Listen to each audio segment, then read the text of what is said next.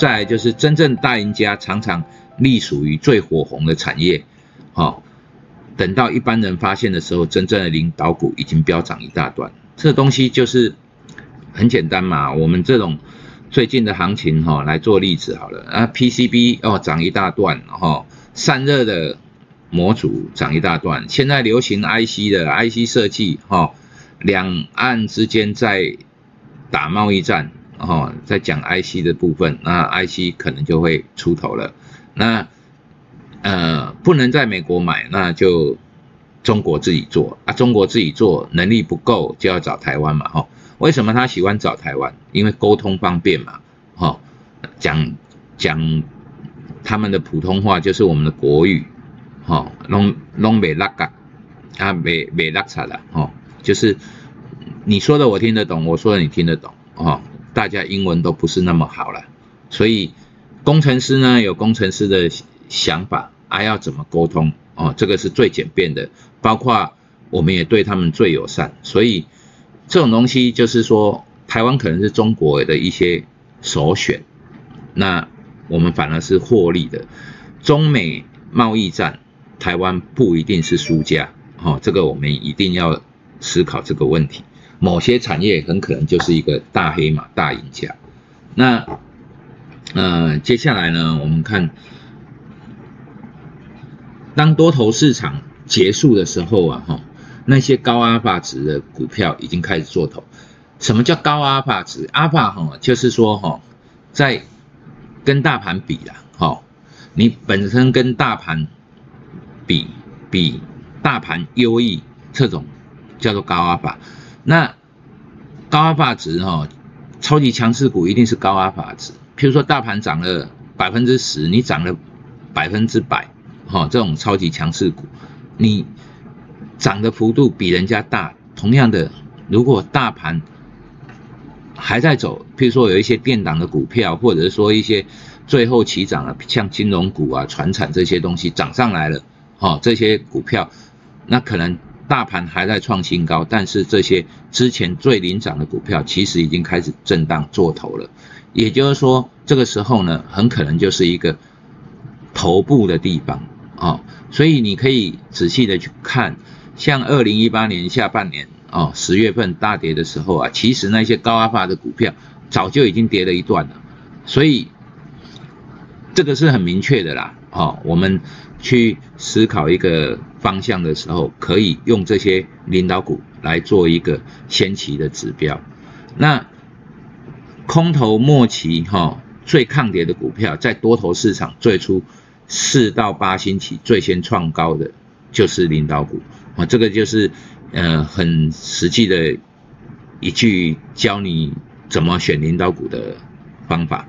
那大盘下跌的时候啊，显著正面发展，盈余表现强劲，最抗跌反弹最有最强的就是可能就是下一阶段的领导股。这种东西哈，其实很简单，所谓。超级强势股就是追高杀低，买最强的，卖最弱的，哦，这个就是一个最根本的道理。那你如果说看什么 EPS 啊，哦，用纯股的概念，哦，你永远选不到这种超级强势股，因为所谓 EPS 很高，哦，你的值利率非常高，这个代表了什么？代表市场给予它的定价是没有成长性的，很稳定的。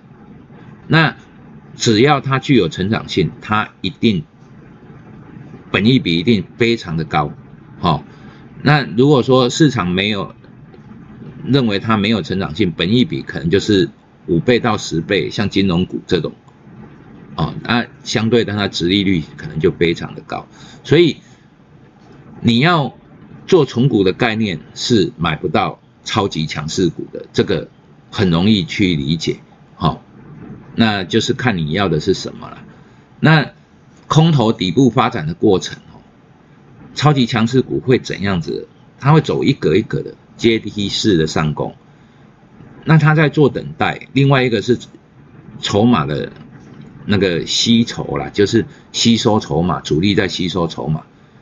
等到喷出的时候，市场流通的筹码其实就变得比较少了，大部分都在大户或主力的手里。好。所以会造成它阶梯式的上涨。那第二个你要注意哈，空头在底部发展的过程中，买进结构显著增加。什么叫买进结构？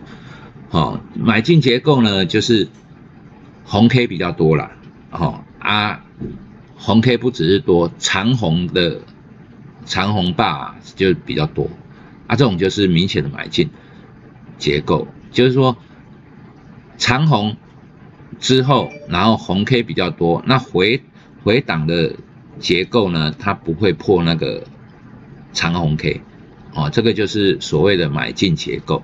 那买进结构会比较显著的增加，好，不是完全都是买进结构，还有碰碰狗，就是整个喷出才会全部都是买进结构。买进结构显著的增加，就是说它的比例会增高，呃，上上下下，可是涨上涨，然后。它抗跌，然后上涨量增，下跌量缩，哦，这种就是所谓标准的买进结构。那领导股修正会保持战果，就是说，当它涨了一段之后，大盘可能会修正，那修正的幅度哈是不会破前面的低点，哦，这个就是所谓的保持战果，哦。那第四个要注意出货的征兆，就是说，他说长黑伴随大量可能会表示进场太早。